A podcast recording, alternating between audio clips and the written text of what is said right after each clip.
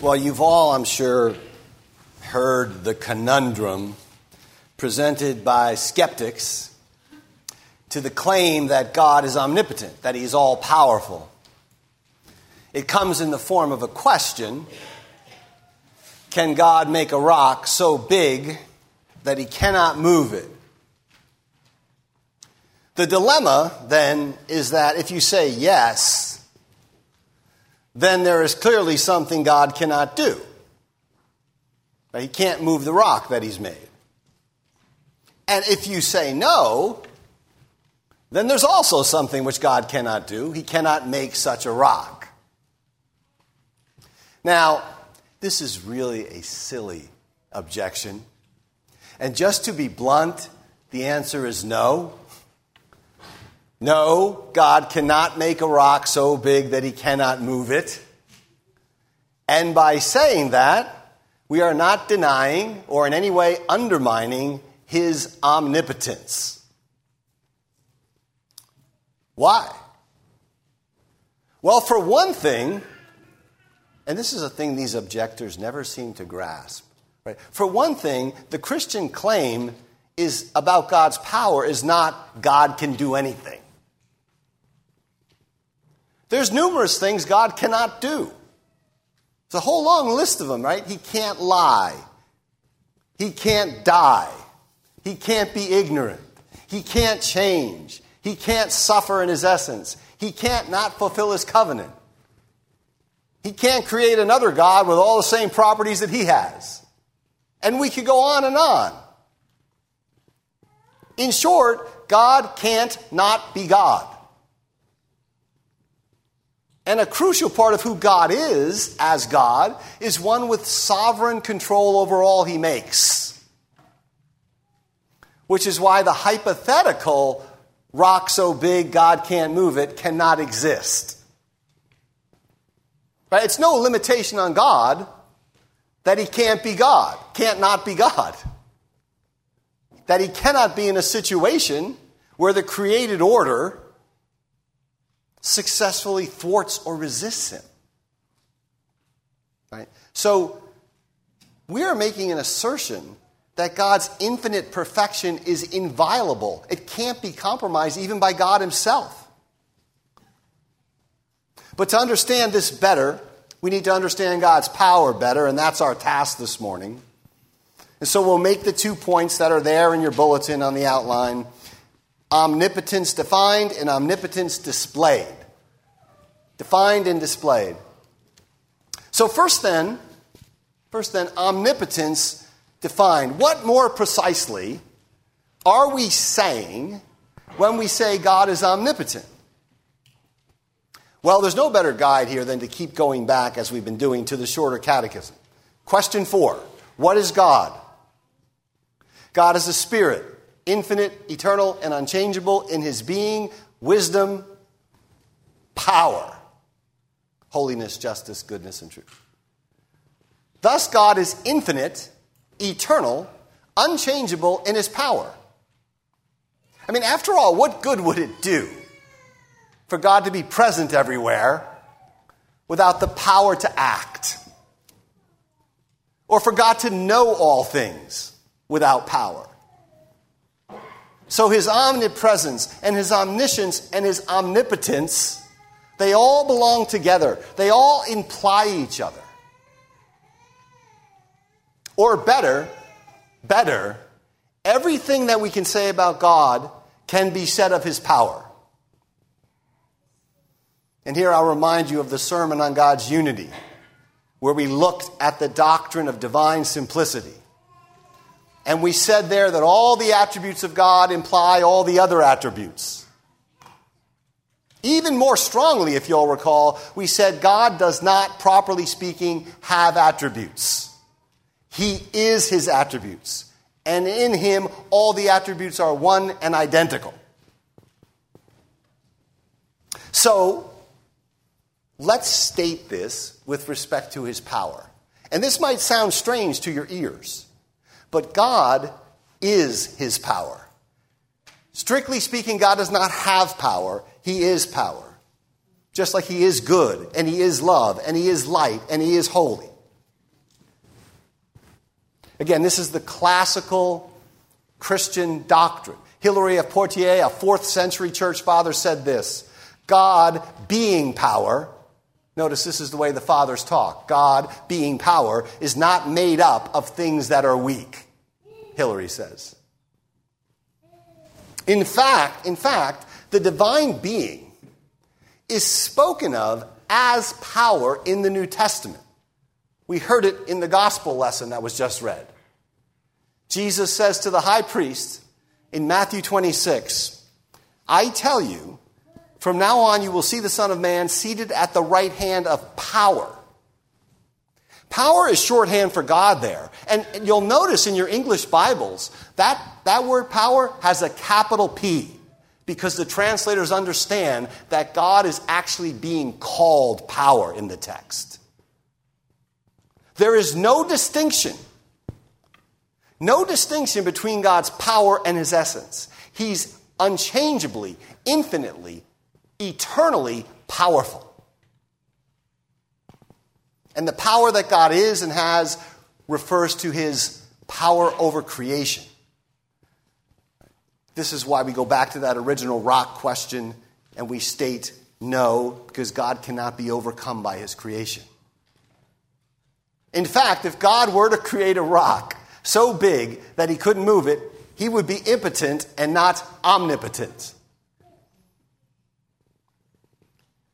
The doctrine says God can bring forth any effect outside of himself that he pleases. That his will is unthwartable.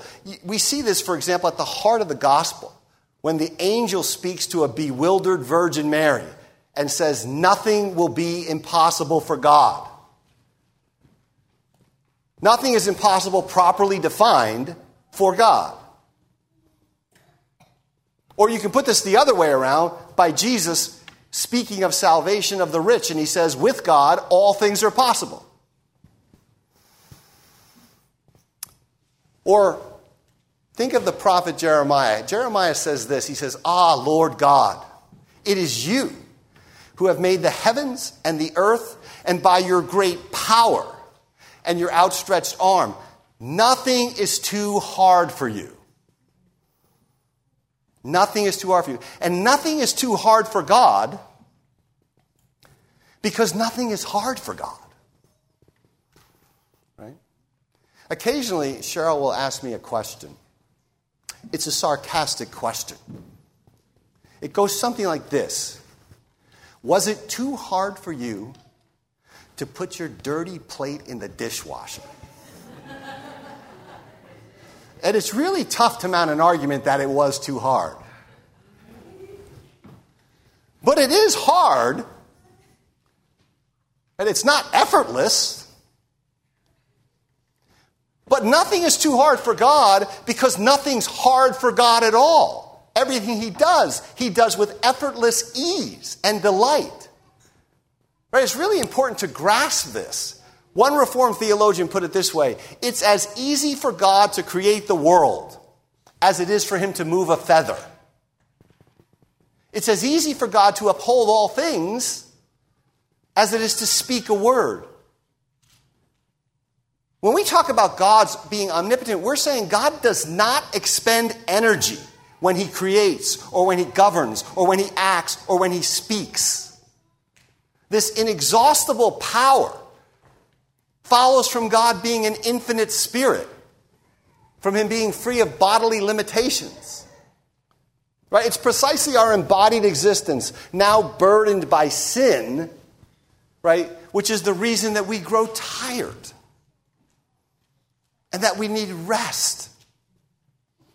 And we have to spend one third of our fleeting existence sleeping. We have to take breaks and naps. Our love and our service are profoundly limited because our power fades.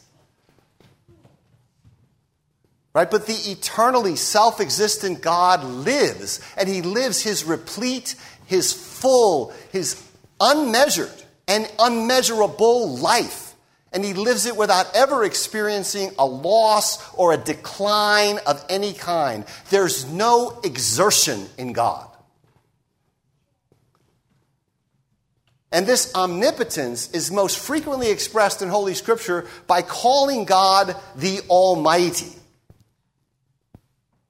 God, reveals himself as the Almighty to all the patriarchs, to Abraham, then again to Isaac, then again to Jacob. And repeatedly, this is the designation, right? In the Psalms, he who dwells in the shelter of the Most High abides in the shadow of the Almighty. When he unveils himself to John in the book of Revelation, he says, I'm the Alpha and the Omega, the one who is and was and is to come, the Almighty. As one of the Puritans put it wittily, he said, One Almighty is greater than all mighties. One Almighty is greater than all the mighties. So that's omnipotence defined. Now I want to look at it displayed. We see this omnipotence of God first and foremost, right? We see it in creation. We see it in the order and the beauty and the vastness of the created order. And this is why the creeds start with notice, I believe in God the Father Almighty, maker of heaven and earth. With a mere word, and God doesn't have a mouth, right? He doesn't literally speak or make noises. So when we say with a mere word, out of nothing, God creates, we mean something like by merely thinking and willing, God creates the world. Right now, if we could do that, all my dishes would end up in the dishwasher. By merely thinking, God wills the world into being. The, so the creation itself, Jeremiah says this also, is an act of elegant power and wisdom. It is he, the prophet Jeremiah says, who made the earth by his power and established the world by his wisdom. By his understanding, he stretches out the heavens. So this word is effortlessly effective. We heard that in the Old Testament lesson from Psalm 33. By the word of the Lord the heavens were made, and by the breath of his mouth all their hosts. He spoke, and it came to be. He commanded, and it stood firm. And so we have before us a theater. Calvin calls the created order a theater of God's glory. It's a theater of God's power. Such that Isaiah looks at it and he, he prophesies to Israel and says, Lift up your eyes on high and see who created these. He who brings them out by their host, calling them all by name, by the greatness of his might, because he is strong in power, not one of them is missing. Right? That same almighty power, then, that creates also sustains the creation, upholds the creation. Right? The Son, through whom the Father speaks His word and creates the world, that Son, Hebrews 1 tells us, upholds the universe by the word of His power. So, it's not merely the cosmos, its existence, although that's a, a, an extraordinary you know, testimony to God's infinite power. But it's not just the cosmos and its existence, it's also the fact the stunning fact that it's maintained in being that testifies to God's omnipotence. In him, Colossians 1 says, in Christ, all things hold together. So that, you know, the coherent, integrated unity of the universe, the fact that it doesn't just disintegrate or break up into pieces, is due to the power of Christ. In him, all things consist or hold together. Every galaxy, every star, every nation, every person, every atom is kept in being by this power. Unceasing splendor. Here's Katherin Rogers. She's a Christian. She's a professor of uh, philosophy at the University of Delaware. She says this God's omnipotence entails that everything that has any sort of being at all besides God is kept in existence from moment to moment by God's causal power. We actually saw that in the psalm we sung. There's a line in there about all that borrows life from you being held in being. So she continues and says this Since God's power is his knowledge, notice that. Why does she say that? Well, because she's a classical theist. She, she, you, if you're a classical theist, you can say things like God's power is his knowledge, God's knowledge is his power, God's X is his Y, because all the attributes imply the other attributes. So she goes on and says, Since God's power is his knowledge, whatever is, is because it is being thought by God right now. Whatever is, is because God is thinking it right now. Should God stop thinking of us for even an instant, we would cease to be. This providential power, this power, effortless, infinite, and eternal, right? Mysteriously, it doesn't compete with. You might feel threatened by it, perhaps, but it doesn't compete with or negate our creaturely powers. In Aquinas' language, it's because God moves us that we move. Right? In Paul's language, in him, and Paul here means by his power, in his power, we live and move and have our being. There's not a single movement, think about that, of a single atom that is not a demonstration of God's power. So I want to unpack this a little bit further this power and providence, I'm calling it. It pertains not only to holding all being and all motion and all things in existence, it extends especially then to God's care for you. Right, here's the lovely Psalm 121. I lift up my eyes to the hills. From whence does my help come? My help comes from the Lord who made heaven and earth. That God, that Almighty One. And then the psalmist continues He will not let your foot be moved. There's providence.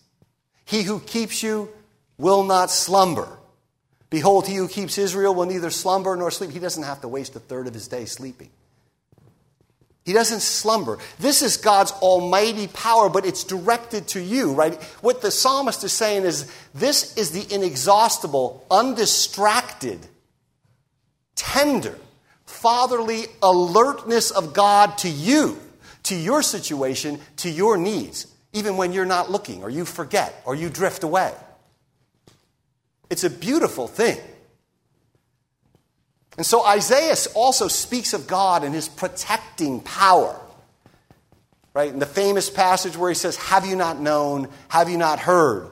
The Lord is the everlasting God, the creator of the ends of the earth. Right? There's the power of the creator. But he goes on to say, He doesn't faint. He doesn't grow weary. His understanding is unsearchable.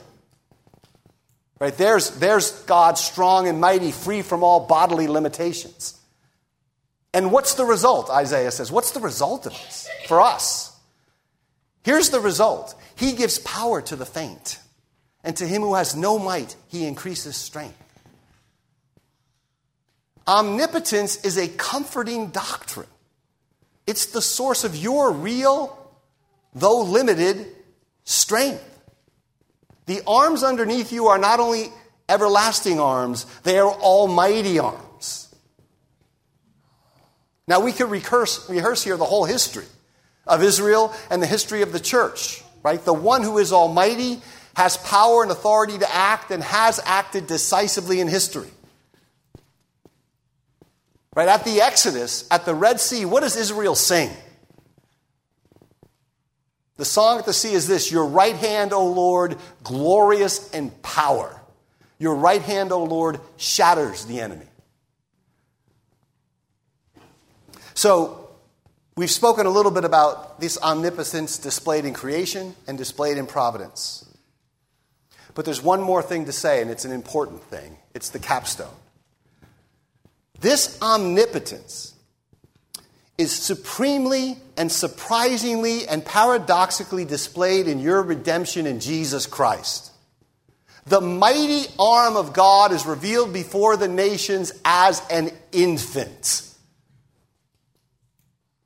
conceived in the womb of Mary. It was, we are told, the power of the Most High which overshadowed her. So, in the fullness of time, omnipotence comes in the form of shocking weakness and vulnerability. And, you know, Mary sings in her Magnificat of the baby in her womb that through God made flesh, through God made weak, all the opposing powers will be overthrown. Her pregnancy, she says, is a manifestation of the strength of his arm. So here we have a scandal. This is not how you expect the story to come to its climax if you're just starting with omnipotence and reading all the Old Testament texts on the power of God. We'd expect this almighty, all powerful, effortlessly sovereign God to show up and just, you know, take care of business effortlessly. But somehow that's just not the way the story goes. He's going to enter into our weakness and into our brokenness into our impotence. And this is a stumbling block to the Jews. Who, they didn't conceive of power in this form. Right? You, read, I, you had all those texts, right, from the Psalms and Isaiah and Jeremiah. It's somewhat shocking that power shows up this way. And it's foolishness to the Greeks. They couldn't stomach an embodied, crucified God. But Paul says, oh, well, this is a weakness of God, for sure, but it's a weakness which is stronger than men. He was crucified in weakness, Paul says, raised in glory. So he bears our weakness and our sin and our shame. He doesn't obliterate it, he doesn't remove it by totalitarian force. But he is going to raise it up in glory in the resurrection by the power of his great might, Paul says. And so this is a surprising conclusion to the story. You're used to it, of course.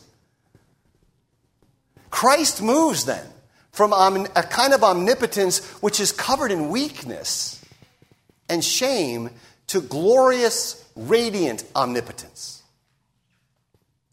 And we must experience God's power, and here's the point, right? We must experience God's power in the same way in the same sequence.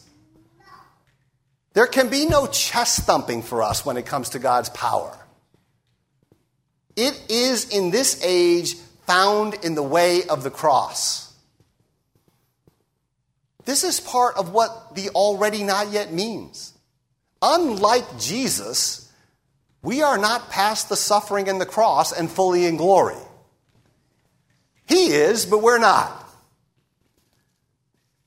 So, cross and resurrection overlap mysteriously for us in this age. So, we heard in the New Testament lesson from 2 Corinthians when Paul pleads about the thorn in his flesh, God says to him, My grace is sufficient for you, for my power. here's, the, here's the New Testament statement on power for the church. My power is made perfect in weakness. Weakness is not going away. And notice, weakness is not the prelude to power. That's not what Paul says. Weakness is the location of power. Cruciformity is not just a prelude to resurrection, it is the shape of Christian existence until the end. Therefore, Paul says this I will boast all the more gladly of my weaknesses, plural, so that the power of Christ may rest upon me. Now, this is really not what we want, right? We want the power of God to eliminate our weaknesses. In fact, a great deal of frustration in the Christian life comes from the fact that that doesn't often happen according to the script we'd like. We keep carrying about these weaknesses. So, power, it's really important. Listen to the apostle. Power in the Christian life does not displace weakness, it manifests itself in and through weakness. If you don't want weakness in the, this age, you can't have power. It's really shocking. Paul says in Philippians that it's in conformity to the death of Christ that we taste the power of his resurrection. We tend to think these are two different things. It's in cruciformity with Christ, in being assimilated to his cross, that we find the mystery of God's power in this age. And it's that power that's even now, the apostle says, even now at work in us. So the gospel that we embrace is the power of God unto salvation. Under the sign, under the shadow of the cross, we are already partaking of the power of the resurrection.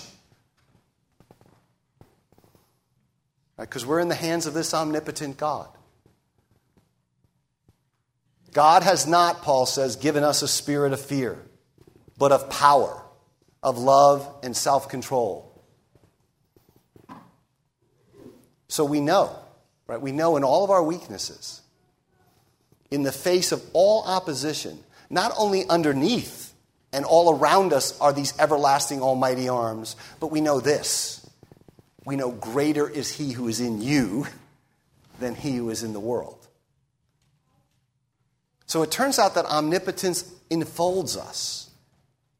It, it's, it's tender omnipotence. It enfolds you in your weakness, in your frailty, in your brokenness, and it manifests the splendor of God in that weakness, the power of God. Even now, we see that power. So we say with the Apostle Paul, now to him who is able to do far more abundantly than all we ask or think, according to the power that is now at work within us. To him be glory in the church and in Christ Jesus throughout all generations, forever and ever. Amen. Amen. Amen.